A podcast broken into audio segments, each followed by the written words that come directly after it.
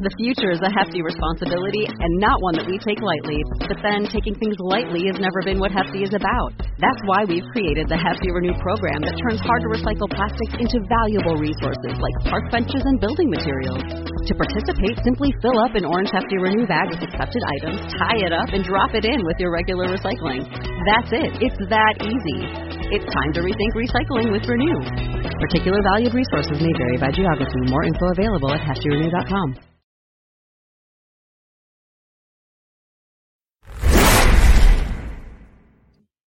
Today's episode is brought to you by the folks over at SeatGeek, the best and easiest to use ticket platform out there. They take the confusion out of buying tickets using a 0 to 10 scoring system and a green is good, red is bad color rating system so you and your loved ones get the best deal possible. So whether it's going to see our beloved Redlegs at Great American Ballpark, the Bengals over at Paycor, FC Cincinnati, one of the area college teams, or pretty much anything in between, use promo code Riverfront at checkout and receive $20 off your first order. Click the link in the show notes to download the app and get started. That's Riverfront, one word for 20 bucks off.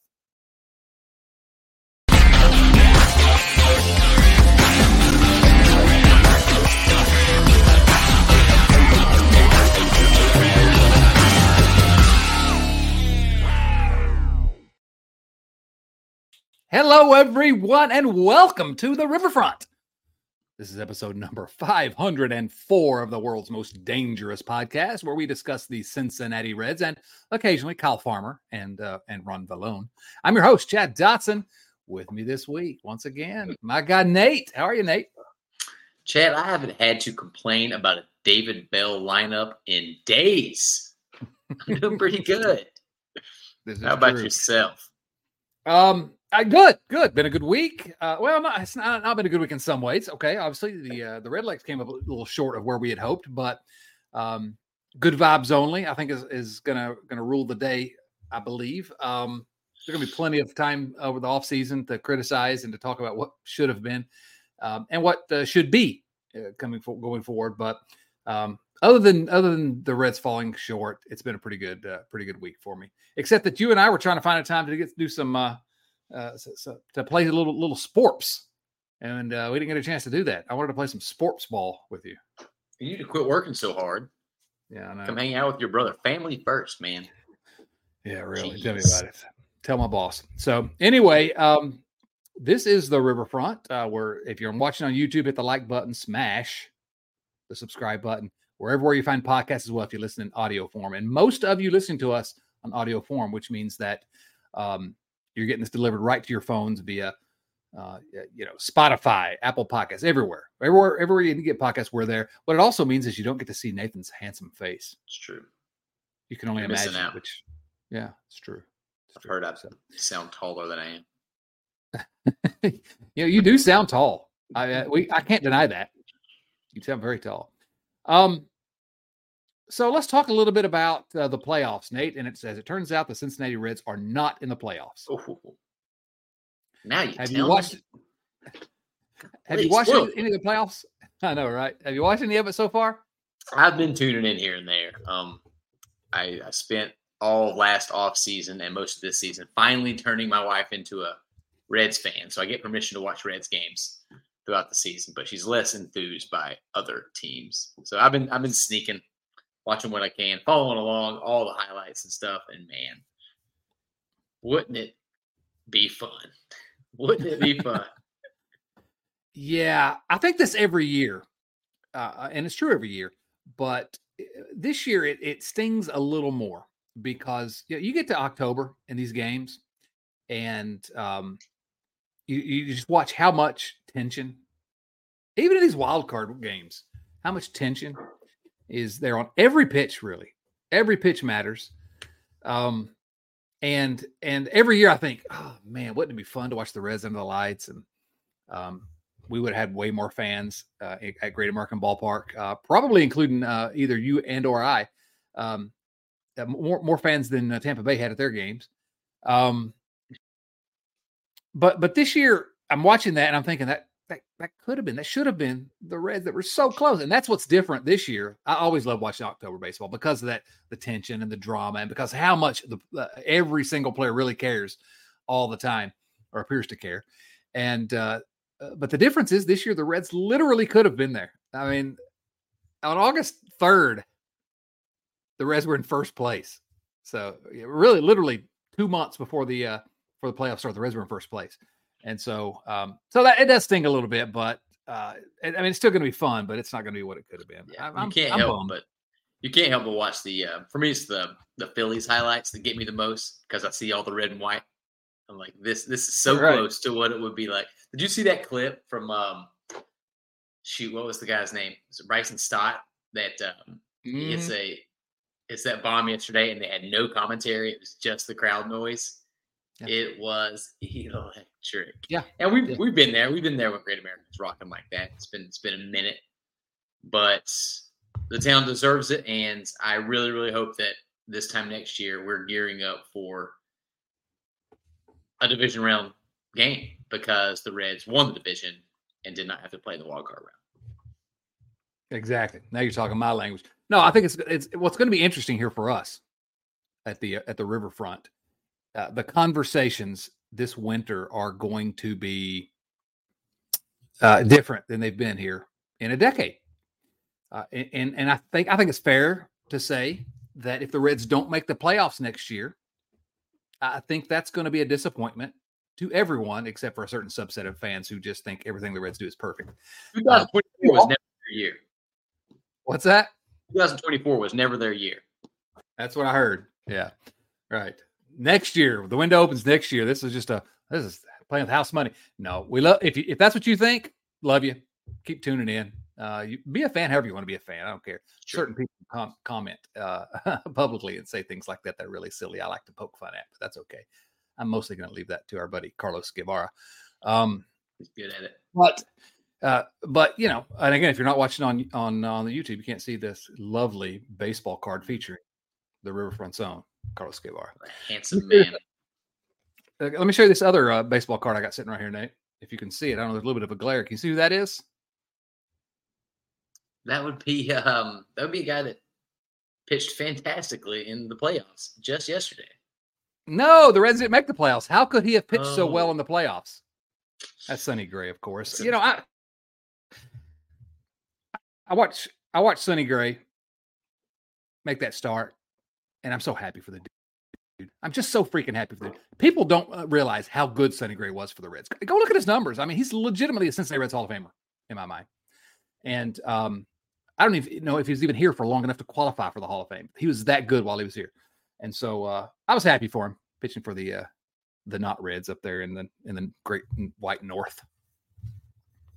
Yeah, super happy for him. Here's a uh, fun fact: he is in the top 50 Cincinnati Reds pitchers and wins above replacement. Right. And he was barely ever here. Could not be happy for the guy. Would love to see him make a play for him in the offseason. Um, I think, unlike most pitchers that would balk at the idea of pitching at Great American, he certainly isn't one. He seems to appreciate well, right. a smaller market and has already succeeded here. So it was great to see it, but it's, it's the little things like that that make me go a little bit nuts, drive me just a little bit crazy because we were so close. We just needed we needed Sonny Gray. We have this team, the 2023 Cincinnati Reds, have Sonny Gray. They make the playoffs.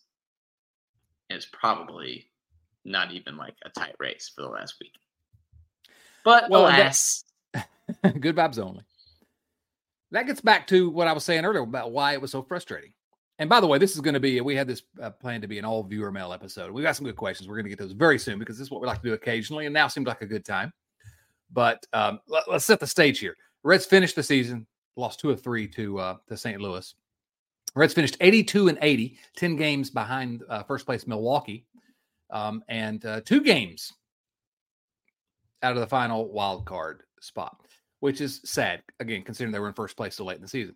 Uh, but the uh, the flip side of that coin is this: the Reds were uh, literally, literally still had a chance on September 30th, the next last day of the season, and. Again, I, I, I, we, I feel like I say this every week, and maybe I should just quit beating this dead horse. But I don't. I'm. Tr- it's because I'm trying to talk myself into remembering this. This doesn't happen to us as Reds fans very often. And so I do want to appreciate the fact that they were there. Um, Now, again, finished two games out of the wild card. There's no question that one legit pitcher, even at the trade deadline, makes the uh, possibly probably makes the difference here.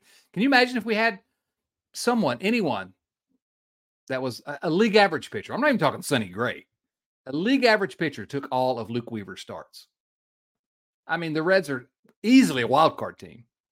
Maybe not first place in the division, but easily a wild card team. And we would, you know, be sad today about how they got swept out of the playoffs. Yeah, probably. But that's, but still, they'd have been in the playoffs. So that's what that's why I'm a little frustrated. But I'm trying to not I'm trying to tamp that down a little bit. But you get it right. Yeah, I mean, you said it. Let's we're, we're, beat that dead horse enough. We're gonna keep beating. we're gonna kill it a few more times in the off season, I'm sure. And we have some questions about how we think that might look. But it's it's I, I do appreciate that the club decided to sort of prep us for missing the playoffs. They were playing bad baseball for a for a while, several weeks of bad baseball. So by the end of the season, it wasn't like you know we were just out there winning series and just missed by a hair. No, they they lost almost every one of the last several series, and they didn't deserve to make the playoffs. So I appreciate that my disappointment wasn't as you know egregious as it could have been, but it still Yeah. stinks. But all that said, this was man. I guess it goes back to you saying it doesn't happen very often. This was one of my favorite Reds teams to watch. Oh yeah, Ever. yeah, definitely. I'm not sure where it ranks all time, but it's up there. Yeah. this is awesome for the guys. Love them. Glad we're going to have most of them back. Kind of stinks that it's the case that a team that missed the playoffs is one of my favorites. But hey, here we are. Yeah, yeah, it's it's kind of sad that an 82 win team is uh, one of the most fun teams we've had. But the context matters here. This team that lost 100 sure. last year, and, and and the way they won 82 is a bunch of young, fun guys. So, um, so yeah, it's one. Of, I'm I'm I have a little a couple more years on on you. I've seen a little bit more uh, Cincinnati Reds baseball, and it's definitely one of my favorite teams too. So, uh, but you know what makes took a little. Okay, let me let me just make one quick point. You said that the Reds weren't playing well. You're right; they would have backed in to the uh, playoffs if they'd have gotten there. I mean, they basically came down to where they needed the uh, uh, three teams to basically almost lose out there at one point. Uh, but one of those teams was the Cubs, and the Cubs did completely blow it, and that softened the blow for me a little bit. The Cubs Yeah. just screwed it up, and that was just, you know, I could almost handle the Reds not making it, given what the collapse we saw in Chicago. Ah, God bless It America. was brutal. There was some some strong parallels between the way the uh, those two teams finished out their seasons. The Reds got hot a few weeks before the Cubs did, so we had a slower decline. The Cubs got real hot right after the deadline, made their big push back into it, and then they fell off a cliff with two weeks to go. It was brutal. So the lesson, as always, don't be a Cubs fan because that life sucks. Yes, so sad, so sad. Nate, again, if you're not watching on YouTube, you can't see this, but there's a single tear rolling down my cheek. It's blue for Chicago dear. Cubs fans. Yeah. All right, Nate. the- Really, the only news we want to get into, and this is really not even news, but uh, some players elected free agency, uh, uh, and I, I, you know, only Oh. only one name of note there to Yeah. me. How Uh, dare but you? I thought I'd let you. I thought I'd let you riff on um, the uh, five free, newly minted free agents. How dare you say this isn't news? Alec Mills elected free agency. Okay, that's not news. Michael Marriott, he's gone. Also not news. Kevin Herget, hardly knew you. Matt Reynolds, okay. We we knew a little Matt Reynolds. We saw him a, a bit, a lot more last year. Not going to miss Matt Reynolds, but type of guy you hope just catches fire somewhere else. Hope he has uh, several more years of productive major league paychecks in his future. Good luck. Yes. But the one that had me weeping on my pillow, my poor, poor, dear, sweet Alejo Lopez has elected free agency and will no longer be in this organization. He was underappreciated, underutilized, undersized, Underpaid. underpaid. The guy deserved to be freed, and now he is. He's going to catch on somewhere, bat about 330, slug about, and have a long, productive major league career. No, it's not a huge deal, but I don't know why I just decided I like that guy and could not be rooting any harder for him. No, I know why you decided you like that guy. It makes all the sense in the world. I mean, uh, a- an undersized guy, like you said, uh, couldn't hit with any power hardly, but you know he made he he's gotten every last ounce out of his skill. He made it to the big leagues. I hope he makes it back to the big leagues. Got Uh, ejected in easy his- guy to root for. in his last major league game. Got He, tossed. he got a. Wait, who are we talking about? Alejo. Oh, I thought you were talking about somebody else that got tossed in, their, in what might be their last Oh, major league game. Um, Alejo Lopez. Yeah, you're right. So anyway, uh, Godspeed to all those guys. Good luck to them. We'll talk about that other guy probably here in a moment. Um, although actually, I don't know that we, we didn't really get any specific questions about the other guy, uh, but it's going to come up as part of one of the other questions. So I don't know, Nate. You want to go ahead and dive into these questions? Let's make it happen. All right, these are viewer mail questions. Now, as a reminder, these are actual questions, actual letters written to us from actual viewers. Nate, actual letters from actual viewers. Here's my proof. Okay, One Look, of these you're watching on YouTube. One of these was carved into a stone tablet. Well, yeah, that, that one got sent to your your not that didn't get sent to the uh, James Urban's very old. He has to do it what he can. Oh, yeah, that's right. No, these these were sent to the uh, Riverfront World headquarters out there in. Uh, um, oh, let's see, where is it this week? Where the world headquarters? We have to. It's a mobile headquarters. We move it every week. It's in. Uh, uh, where's Kyle Schwarber, uh, Schwarber from? Uh, I can't remember. Oh yeah, Middletown. Middletown, everybody's favorite. So from the Riverfront's headquarters, world headquarters in Middletown, Ohio. Our first question comes from Seth Shaner. Now, uh, obviously, these questions were written uh, by our friends at patreon.com slash riverfront. That's patreon.com slash riverfront uh, where you too can get your question read here if it's sufficiently dumb. Oh, sorry, Seth Shaner. Yours is actually not that dumb. Well, we do have a question. Seth's question was about the guy I was talking about. Um, I forgot about this one. Here's the question Judging Joey Votto by numbers alone only tells a portion of the story. Judging him by moments cements his legacy. The Big 50, the men and moments that made Joey Votto. What are your top five Joey Votto moments as a red? Uh, I, and he, he did say top five Joey Votto moments as a red because I had two from his Canadian high school career. So I'm, I'm going to mark those off because he specifically specified as a red. I have the usual in mind, but one that's forgotten is one I saw in person in 2009 when he went on the uh, disabled list following his father's death. His first game back was in his hometown, Toronto. I was there. He started the game four for four and homered, knocking in three, had goosebumps, said Seth Shaner.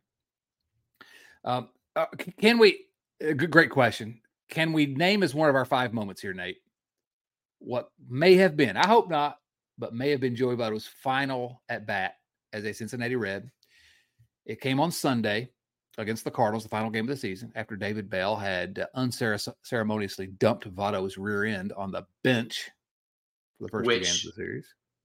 Somehow, this is both a family podcast and the world's most dangerous podcast because I wanted to unleash a string of expletives that would get us banned from YouTube.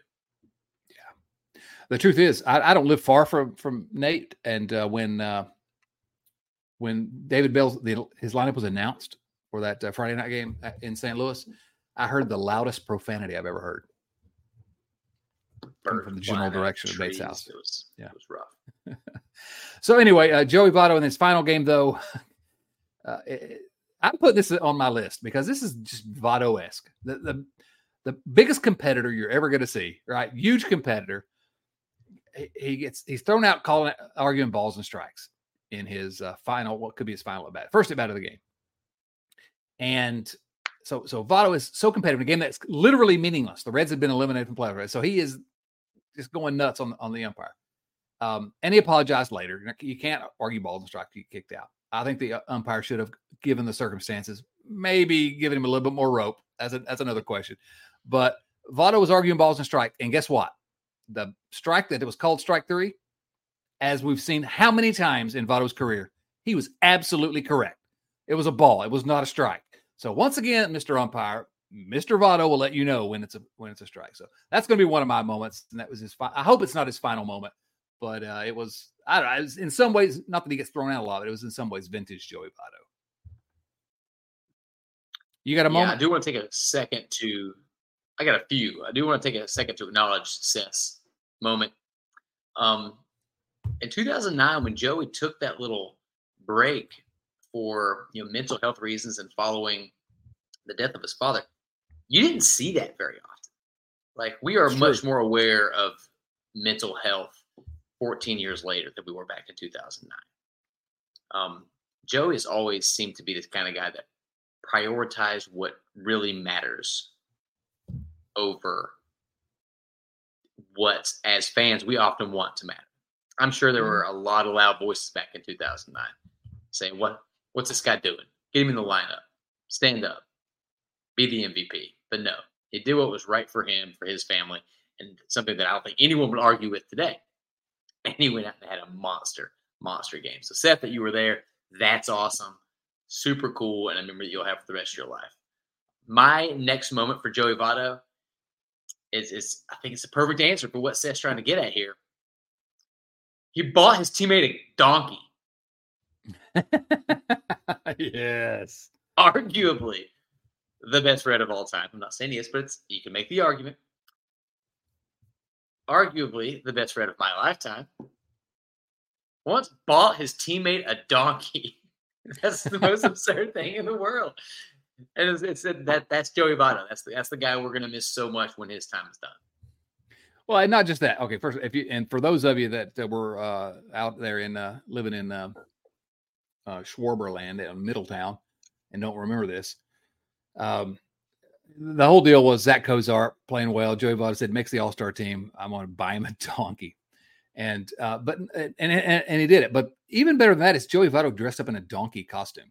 I mean, it's just who does that? Uh, my my next moment for uh for Joey Votto was May 13th of 2012. And uh, this this is to me and always will be the quintessential Joey Votto moment. And that was a season where he ended up getting injured later in the year, but the Reds were really good. But um it was on Mother's Day. And in the first inning, Votto hits an opposite field solo home run. In the fourth, he hits a home run, solo home run to center field. And the eighth inning, he doubles to uh, to right field. And uh, in the bottom, so three for three. In the bottom of the ninth, bases loaded. Um, he uh, ends the game with a. and this is uh, first of all, there was a three-hour, thirty-six minute rain delay in the middle, and so um, he ends the game with this drive to center field um, for a walk-off grand slam. And first player in big league history to have three home runs, with one of them being a, a walk off grand slam. And just again, Mother's Day and um, the fact if this was in uh, in uh, Washington, just it, it, I'll never forget when that ball left his bat. Just it was nuts. And so I wish I'd been in the park, but watching on television. But that's my that's my t- top Joey Votto moment. What else you have? Yeah, that one has to be up there. I'm to go just a couple years ago and go with that seven game home run streak. I think that one meant a lot, meant a lot to me for a few reasons. One, you know, I, as people that are regular listeners or viewers would know, I was overseas for a while, and this was shortly after I moved back. So, really just getting into the swing of things again. Joey Votto has always been that rock for me, but it hadn't been great for Joey for a couple years now. We were wondering if we had seen the last of good Joey Votto. Well, at 37 years old, we had not seen the last. He hits bombs seven straight games and then comes inches from hitting another one against, I think it was the Mets. The Mets that he barely yeah, missed a off so. of. And it was immediate must see TV every night. You're tuning into every single Joey Votto at bat to see if he keeps that going. That was for for somebody whose career I thought I was afraid might be done. This led to the never doubt Joey Votto. This is why we never doubt because he All proved right. that he could adjust and change as a player and make it happen. So that's next up for me. Yeah, I mean, there's so many good moments uh, from earlier in his career as well, uh, but that's that's a more recent one that just uh, has to be on that list, obviously. And uh, and the one that I'm getting ready to give is, is a more recent one as well. Um, it was uh, uh, this June, a few months ago, June 19th and it was Votto's debut this season. And uh, you know, he'd had the, the, yeah. the, shoulder surgery in the off season, and he, he finally, yeah, we, we hoped he'd be back for spring training. He wasn't. He went down to AAA for rehab, and he really it didn't. It was you know, fits and starts didn't go well. So he comes back. His first at bat, just the ovation, the ovation that he got from the crowd. Uh, it, it, nearly brought a tear to my eye. I know it did to, to Votto's as well, and it was just a it was a special one. He is is another one like in his uh, final home game, but he steps in the box and has to step back out, tip his cap to, or his helmet to the crowd, and uh, just a really emotional moment. Oh yeah, he also had a home run and a go ahead two RBI single uh, in the game as well to show that Votto still bangs, and so it was just a it was a special moment. It was it was a real special moment that I uh, in that a I season full of incredible highlights. That was the only time where I jumped off my couch, hands raised in the air, and lost it. That, that home run, that- yeah. yeah, that deserves Yeah. to be on the list. The only other one I want to throw out there, and there's so many, we could, we could just, maybe we will, we certainly will eventually. Hopefully, it's not this off season. We could have a whole episode just based on Joey Votto moments. Um, one of my favorite Joey moments was when he was going back and forth with that fan who was trying to like bait him into something, and Joe was like, "No." Like I, I remember when you could still hit or something like that. And Joe was like, I remember when you used to be skinny. I mean, come on, Joey, savage. It was great. Oh. Joey's in the Mountie suit.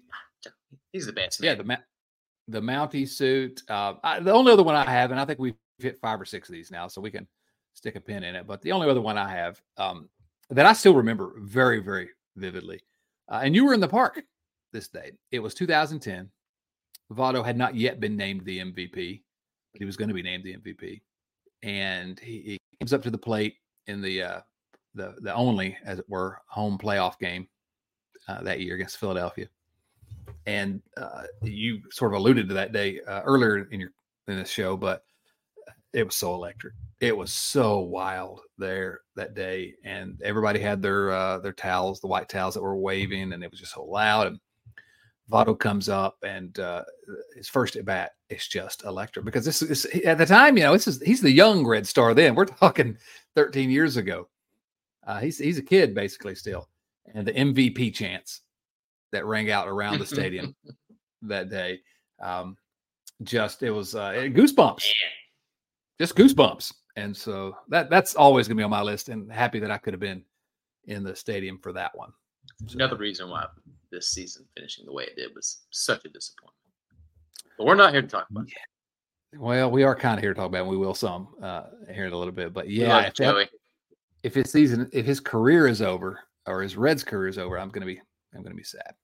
Next question comes from Jordan Salisbury. Hello, Dotson boys, says Jordan.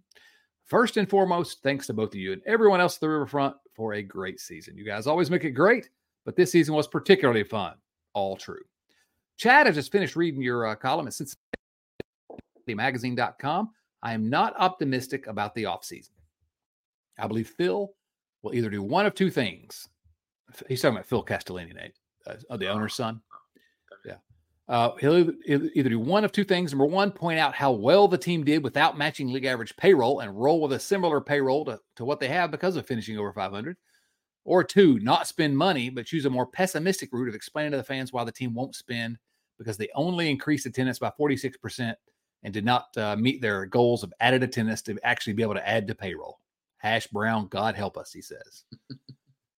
well, that's uh, number one. That is a seriously pessimistic tone that would offend me if it weren't for the fact that over the last 25 years, the Reds have given you every reason to be pessimistic about what their front office would do. Let me just briefly mention that, if you don't mind. Well, actually, any Please. comments on uh, on Jordan's uh, question there? What, what what's your answer before I get off on a rant? Just that I am I'm optimistic about this offseason, but I am terrified that option one that Jordan laid out is going to come to pass. The team did great. We have young guys. We're going to count on their progress. We don't need to spend money. Now, we're going to get those guys back from injury. That worked out well at the trade deadline. So we're going to be fine. So I'm, I'm terrified, but go ahead. Yeah, yeah. Green Lodolo is going to be healthy on opening day. Um, no, I'm not optimistic about the offseason. I'm just, I'm just not. I uh, the, the the Reds have Reds management has screwed us at every turn. And it's like, fool me once, shame on you. Fool me 95 times, shame on me. Quit falling for it. Um, so I'm not optimistic. Now, uh, if if I had faith that the Reds would actually go for it, I would be very optimistic because the team's in a very good position to, to add in some places and be a legit team next year. I mean, like a you know, not not one of these that we've had so many years where you have to kind of squint your eyes and hope things go well. So, um, so I, but so I, am just gonna be frank. I'm not optimistic at all about what the Reds are going to do. We'll get to opening day, even if they've done nothing, and I'll still be like optimistic about what the players are going to do because there's so many fun players. But so uh, he, he said talking about my column and, and what my column was about. Uh, it was essentially a recap of the season, but also uh, four big questions for the offseason. Four big questions the Reds are going to have to answer um, bef- before uh, spring training rolls around. The first of those was what we just talked about: is Joey Votto have a future in Cincinnati? And yes, he uh, does. He does, I think. Pick up the option, you cowards. Pick up his option. Joey Votto has a, a twenty million dollar contract option. The Reds would have to pay him seven million to go away. Imagine paying Joey Votto seven million dollars not to play for you. Disgraceful. Um, but that's that's the first. They're going to make that decision soon. I think the uh, decision will have to be made shortly after the World Series ends. The Reds part of the decision anyway, which, which is whether they're going to pick up that uh, that option. The next is what do we do with Jonathan India? You know what? What are the uh, and, and I don't know what the Reds are going to do. I don't see. I always feel bad about this because I really do like Jonathan India. I love his energy, his like enthusiasm. That's true. Uh, right yeah, I mean, I, I have no issues with. He's a perfectly cromulent player. There's nowhere for him to play next year.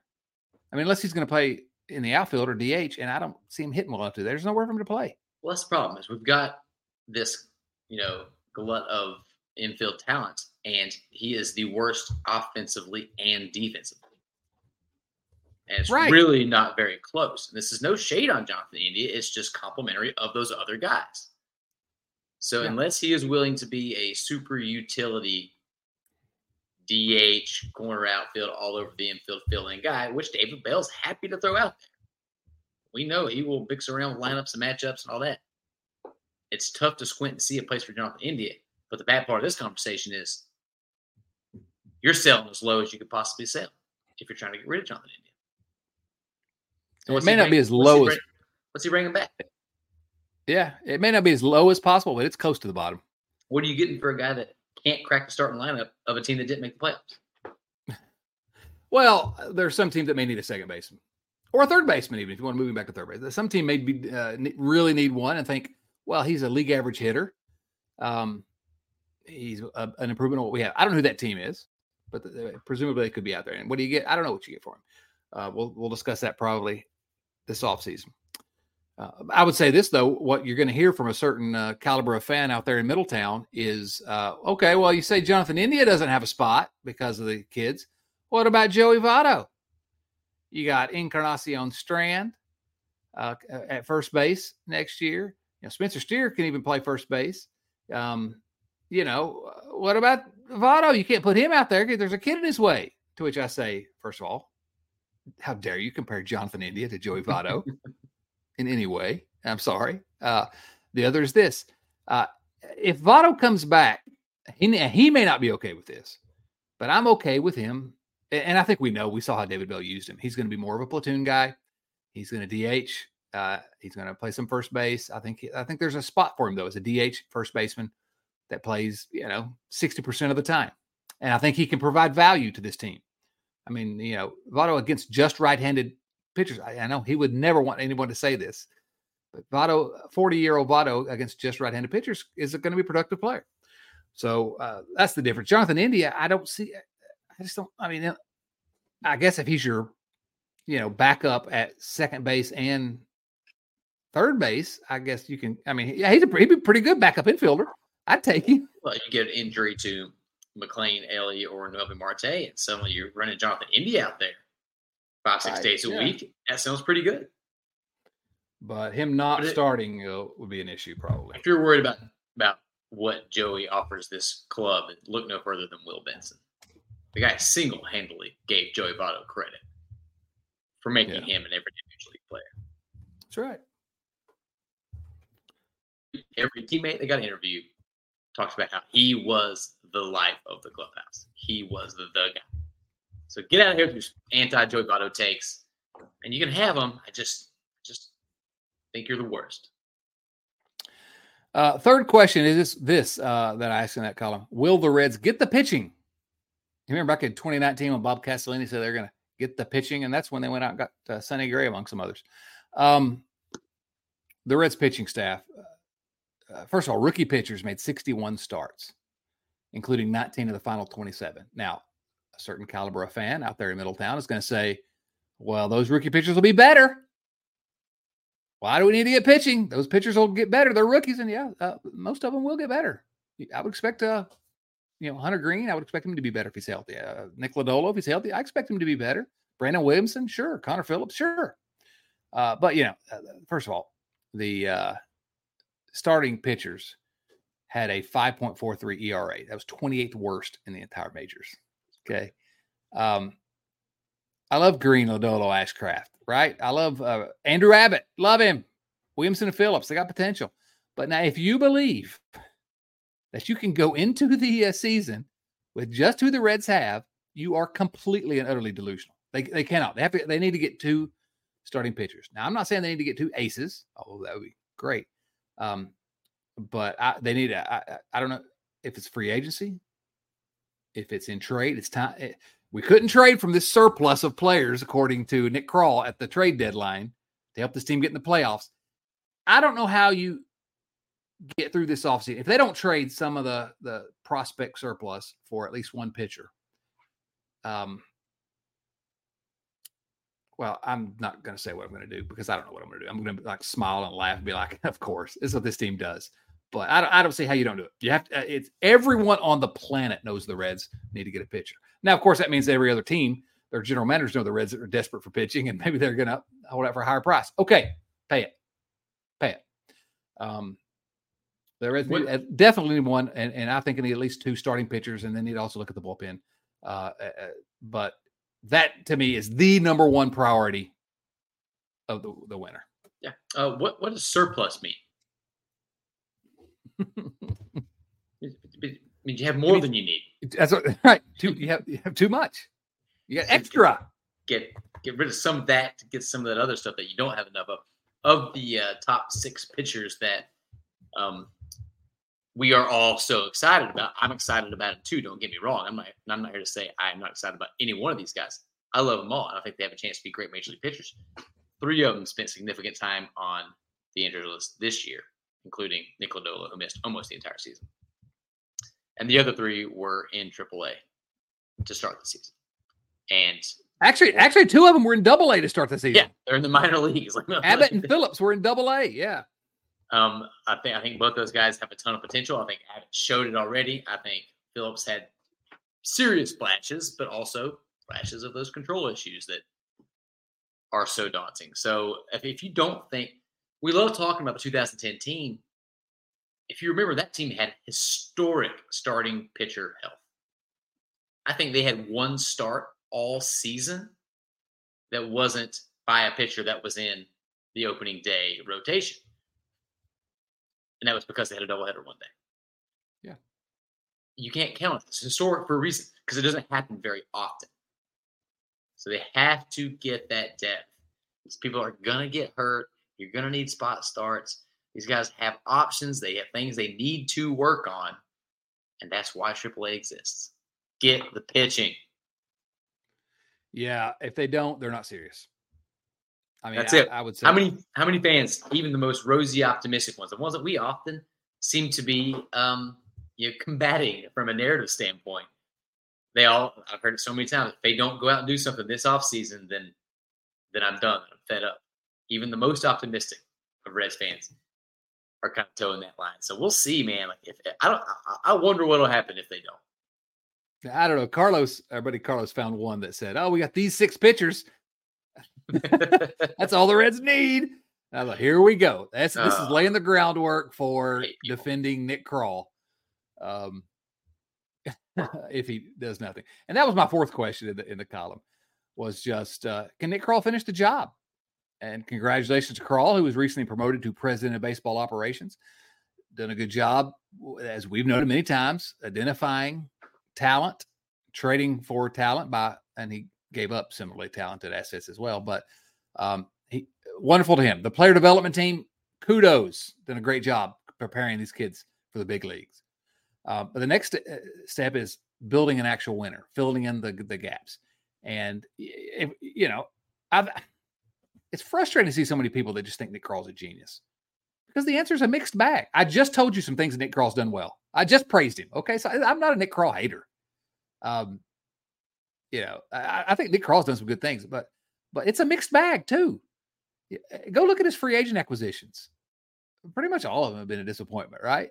Um, the fact that he, he didn't make any deals to improve the depth of the pitching when everyone knew they needed it. I mean, Luis Cessa was one of the starting pitchers in the opening day rotation.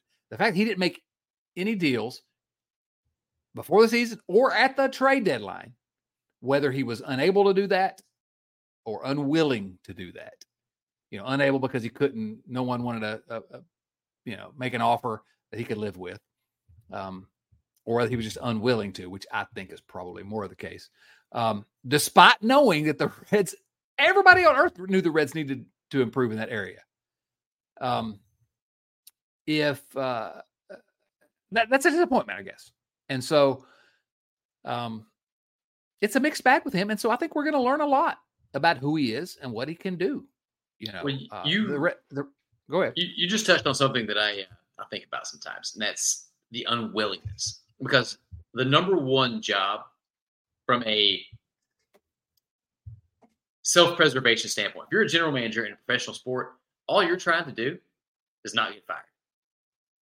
Like you taking over a new team, all right, am I going to rebuild now because then I have a built-in excuse for several years? Or are you going to try and make some crazy move for a superstar and try to win the World Series and get that job security that way? Nick Krall knows as long as he is a yes man and doesn't do anything too crazy, he keeps his job. The Reds are expected to be bad. He's not going to get fired because they're not playing well. So I wonder if that creeps in when things like the trade deadline, things like the offseason, which I'm more upset about the uh, last offseason than I am the trade deadline. I'm sure that the uh, the asking price for some of these guys were high, and revisionist history is fine. The guys, most of them didn't perform that well. Once the ones that got traded, the last offseason, people always say, "Oh well, he thought the team was going to be a dumpster fire. The team wasn't going to be any good. Why would he go out and get pitchers for a bad team?" Okay, so you're telling me he's a terrible talent evaluator? right. He just, he just thought all these guys that he's spent all this time and capital acquiring were going to be bad. We did, but we're not general manager of a, of a ball club. So I would love to see him risk his professional reputation to go out and fill in the holes in this ball club and put together a division winner, or at least a team that on paper should, in theory, compete for the division title. So we'll find out real soon. Yeah, no, I think that's a really interesting point, Nate. Um, I think you mentioned the word risk. I think that the only risk at the trade deadline was if he had traded someone. There was literally no risk in taking the tack he did, which is acquiring one uh, a relief pitcher who was again perfectly cromulent. But um, he was good. Sam, yeah, yeah, no, we're, we're a pro Sam Moll podcast, right? No objection. Glad they got him. Um, but the risk for him would have been doing something. And here, let me explain what I mean by that. Um, he did nothing. And I say that was a no risk move. And look what happened. They fell off the side of a cliff, missed the playoffs, dropped from first place to 10 games out, um, missed the playoffs. And who's criticizing him? I mean, we are. Um, I, I, criticized him in print. Who else in the, in the local print media or talk radio or anywhere criticized him for what he did at the deadline? No one. And now Cincinnati's a safe town in that in that respect, which is why you should read Cincinnati Magazine. But um, so eh, so eh, he, he knows this. He knows that the local media, which is lar- are largely house, uh, you know, house organs, house uh, transcriptionists, say whatever the Reds want him to say. Uh, they're not going to blast him for that. But now, if he goes out and trades a prospect, and that prospect ends up being really good, and the guy you traded for is really bad, then he doesn't get all the credit that he was basking in from the Reds being good this year, largely because of the trades he made, which again, he deserves credit for. But he knew he, he had, if he didn't know, he's an idiot. He had to have known that. Look, I'm playing with house money, just like those fans out in Middletown said. I'm playing with house money here. Uh, I can only I can only screw this up because uh, I'm not going to get criticized if they fall off a cliff, and he didn't. He didn't get criticized.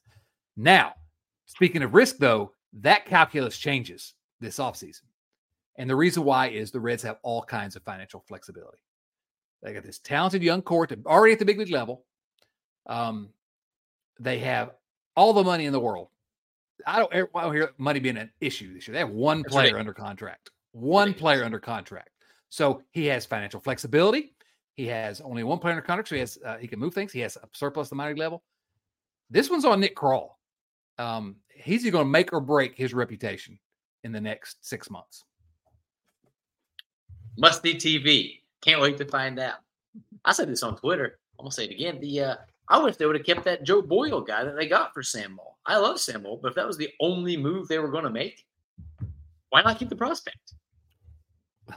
We were excited about that move because we thought it was the first, you know, the first domino to fall. But they did nothing, and then suddenly Joe Boyle is starting late season games for another team and pitching well. I'm like, man, Sam, I love you, bro. Yeah, uh, six no hit innings or something for Oakland. Uh, yeah, but but say, but that's a, that's what I'm talking about. Um, I don't care if you trade a prospect and that prospect goes on to be good somewhere. If you get somebody that helps this year's team, it would have been worth it to me for even for a rental because you'd only get so many chances to be in the playoffs. How many have we had in the last 25 years? And so that's why I'm okay with trading a guy who might be something elsewhere. Trade Edwin Arroyo, whatever. Love the guy, but trade him. So, uh, but this this offseason, there are no excuses for Nick Krall. If if he limps into the uh, uh, spring training having done nothing, it'll tell me everything I need to know about Nick Krall. Either he's incompetent or just his only goal is to minimize payroll at the direction of the ownership. Or and either way, you can never trust him. Right, right. If, if his if his orders are to minimize payroll, because that's what ownership says to do, then yeah, he's just he's he's uh he's doing what he's told, and you should never trust him to do right again because he has higher ideals, keeping his job, keeping the owner happy, which is fine. I get it. Keep your boss happy. Right. I'm going to uh, put it out that, there that, to the world right now. Nick Krall, make the moves that we all want you to make this off season, and I will personally buy all of the ill-fitting sweaters that you require in your wardrobe. I'll do that for you because I love this team so much. Everybody's welcome. He's known to wear an ill-fitting sweater, isn't he?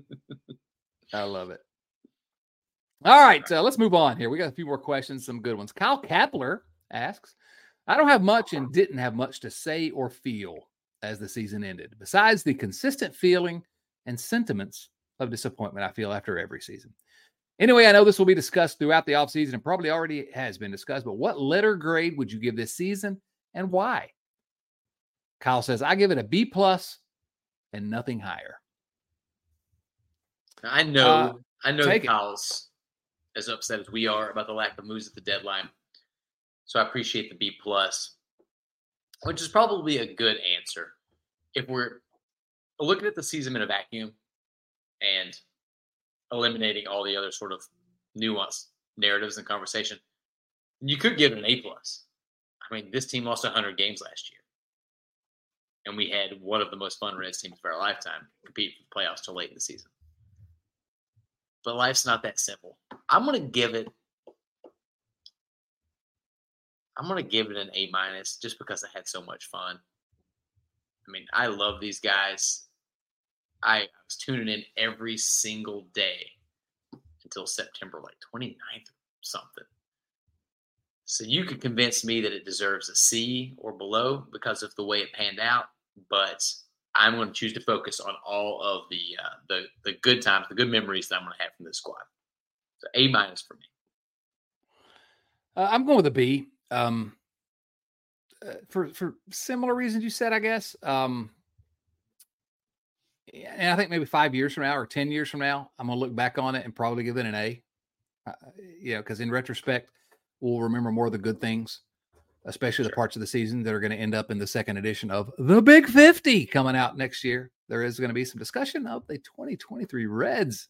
Spoiler. Um, yeah, right. So, um, but I, I have to give it a B. If the Reds had finished 82 and 80 and they had started like they started, which was what, 5 and 17, they started bad. Yeah, it's hard to remember now.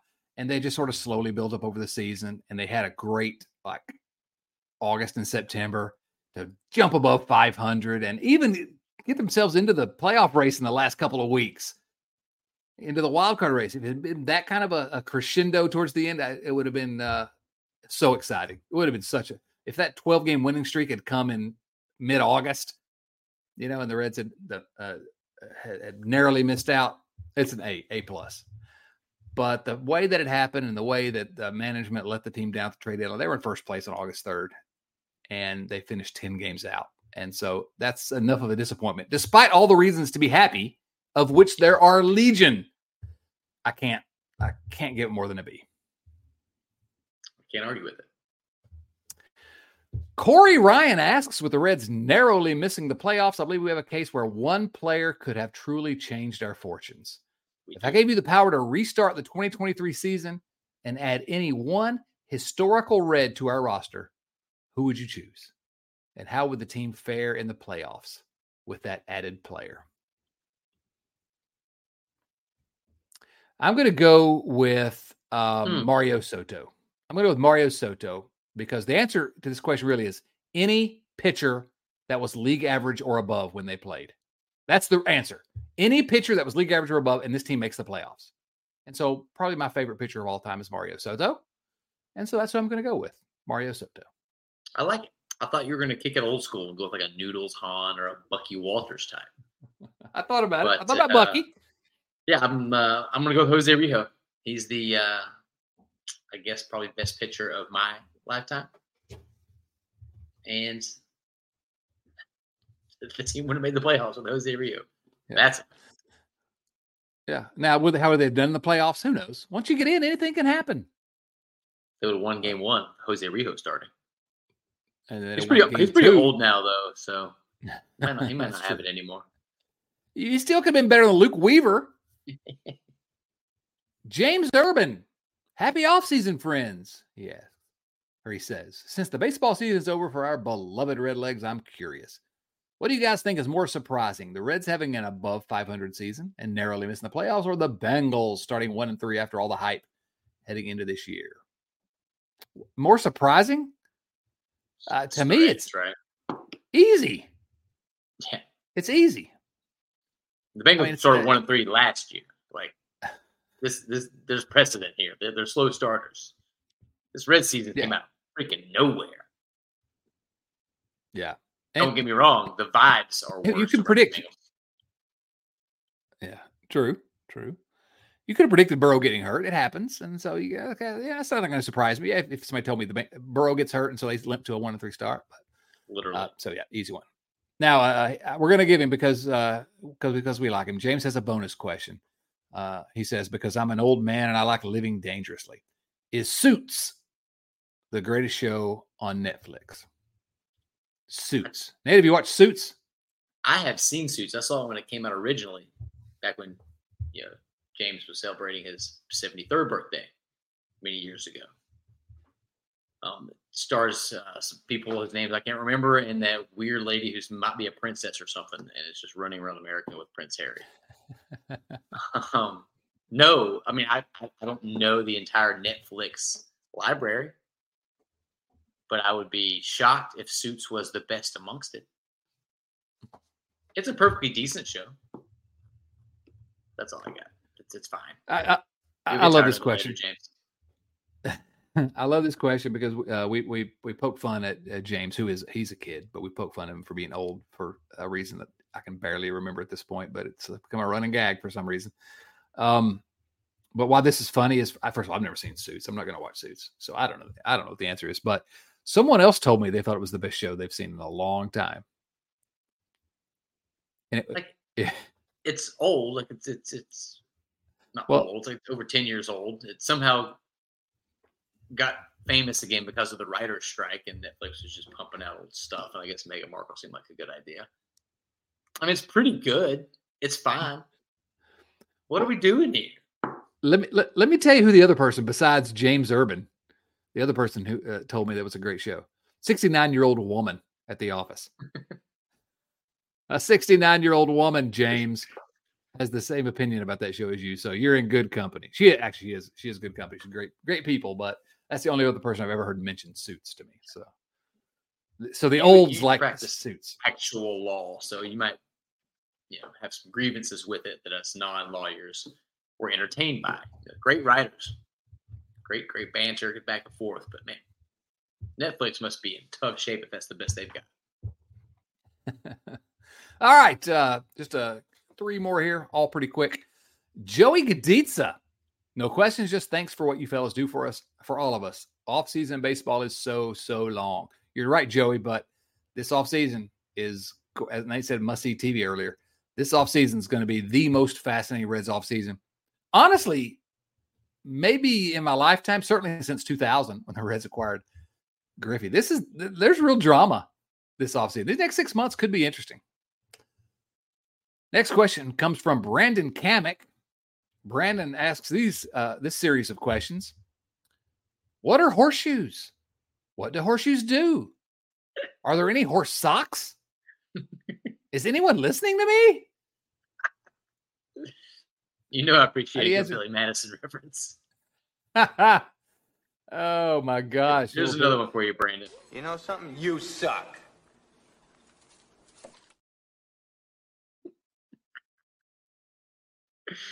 Maybe my favorite comedy of all time. uh, the real answer to, to that series of questions from Brandon, and yes, kudos, Brandon. We always appreciate Billy Madison quotes. The real answer is this: if actually, I'm not going to say that. What else is that? That because I don't want to hear the clip of me going around. Uh, somebody pull that clip off and say it. What what other quote from that same character in Billy Madison? Can you think of another quote, Nate? That's uh, funny. If pee in your pants is cool, consider me Miles Davis. ah, it's too good. Oh, too good, too good. That is the grossest thing I've ever heard. Let's go. I had an older brother that you may be aware of who introduced me to that movie when I was far too young to get at least half the jokes. As I continued watching Oh. as I got older, it was like once a year the joke would land for me. Oh my gosh. Yeah. Inappropriate. I- Now, I've watched it a hundred times, uh, but and even here recently. But I find myself all the time for some reason those movies you watch when you're a kid, you know, um, you, the quotes. I still use quotes. Still use quotes uh, from that. But Nate, just to, to bring it back around, do you remember who the pitcher was that the Reds traded for uh, Sam Moll, the prospect? Joe Boyle. Joe Boyle rules. Joe Boyle rules. Oh, we could have used that joke so many times if the Oh Reds had just not gosh. traded him. I'm disappointed in us. I know, me too. All right, one more, uh, one more question, and then we're out of here. This one comes from our good friend Gary Hilliard. Gary's question is this, and this is a good question. Um, over a 162 game stretch from June 18, 1986 to July 10, 1987, Eric Davis hit 307, 405, 629 with 49 home runs and 93 stolen bases. Uh, he got those stats, I'm sure, from the Big 50 the minimums made Cincinnati Reds. This question from Gary here: Will Elly De La Cruz ever have a better 162 game stretch? I love this question. Yeah. Love it. I mean, the answer should be no. The answer should be no, right? Because that's crazy. be no. Imagine if those if that season happened in one major league season. How big of a deal did we make about Ronald Acuna Jr.'s 40 70 year? What if it was a 50 90? Yeah. I wish that I could go back in time and watch more Eric Davis. Oh, he was something. Will Elly ever do it? Man, the ceiling's there. He could. He's gonna do it. He's gonna do it. Let's just say it. He's gonna do it. Um, I don't know. Good vibes Is, on it. We're gonna be is, optimistic. is 50 and 100 out of reach for Elly? I mean, it's not, is it? I poured myself a tall glass of wine before this show. Let's go. I think I, I think I'm in. 50 bombs and 100 stolen bases. He has to keep the strikeouts down, which he was doing um, in the latter part of the year, and he has to get the walk rate up. He just has to get on base enough. If you're hitting 50 bombs, you know, spend a lot of time on first base. But can he? Yeah. Does he have the ability? Does he have the tools and the talent? You do. Yeah, there's no question. And those of you again out there in Rio Linda, um, or I mean in uh, Middletown, wherever, um, are going to say, "Ah, oh, but how awful was he for most of the second half?" Okay, he struggled as a 21 year old against the best players on the planet. Okay, it happened. He also showed us some things, including right at the very end about why he's Elly De La Cruz. So, um, yeah. So anyway, whatever. I'm going to say yes, but uh, that's a that's a really good question, Gary. Nate, anything else going on around the riverfront these days? I mean, you got to go check out what's going on over at the Riverfront, or actually the Bengals show presented by the Riverfront. Um, keeping up on all the latest, hopefully, uh, good vibes only over there because they need it right now. And then Tim and Ben are still crushing things with late night Reds. We love what's happening there, and we've got some great content from the Riverfront U gang over at the website riverfrontcincy.com where they're keeping tabs on the Bearcats Xavier and Northern Kentucky for some reason. Just getting love Northern Kentucky. And yeah, exciting stuff. No doubt. Any any other final thoughts for us here, Nate, before we uh, roll out of here? Pick up the extension, the option. Pick it up. Bring him back. Bring Joey back. Pick up the option, you cowards. All right, this has been the Riverfront. Thank you to everyone for listening, and supporting uh, the Riverfront. Tell your friends about us. That's how you grow a podcast. Word of mouth. That's the best way. Uh, please remember to subscribe to the show either on YouTube or in your favorite podcast app. We're on uh, Twitter, X, whatever it's called, Instagram, Facebook. We're at Riverfront Cincy on all those platforms. And then finally, again, huge thank you to our supporters at patreon.com slash Riverfront Cincy. Join us. The show wouldn't be possible without these this uh, this crazy crazy family. Um, go to patreon.com slash riverfront cincy or click the link in the show notes. Shout out to Adam Dunn. To Lisa Alberto and Wayne Krenchicki and Eli Cash for Nate Dotson and Kyle Farmer. This is Chad Dotson saying, so long, everyone.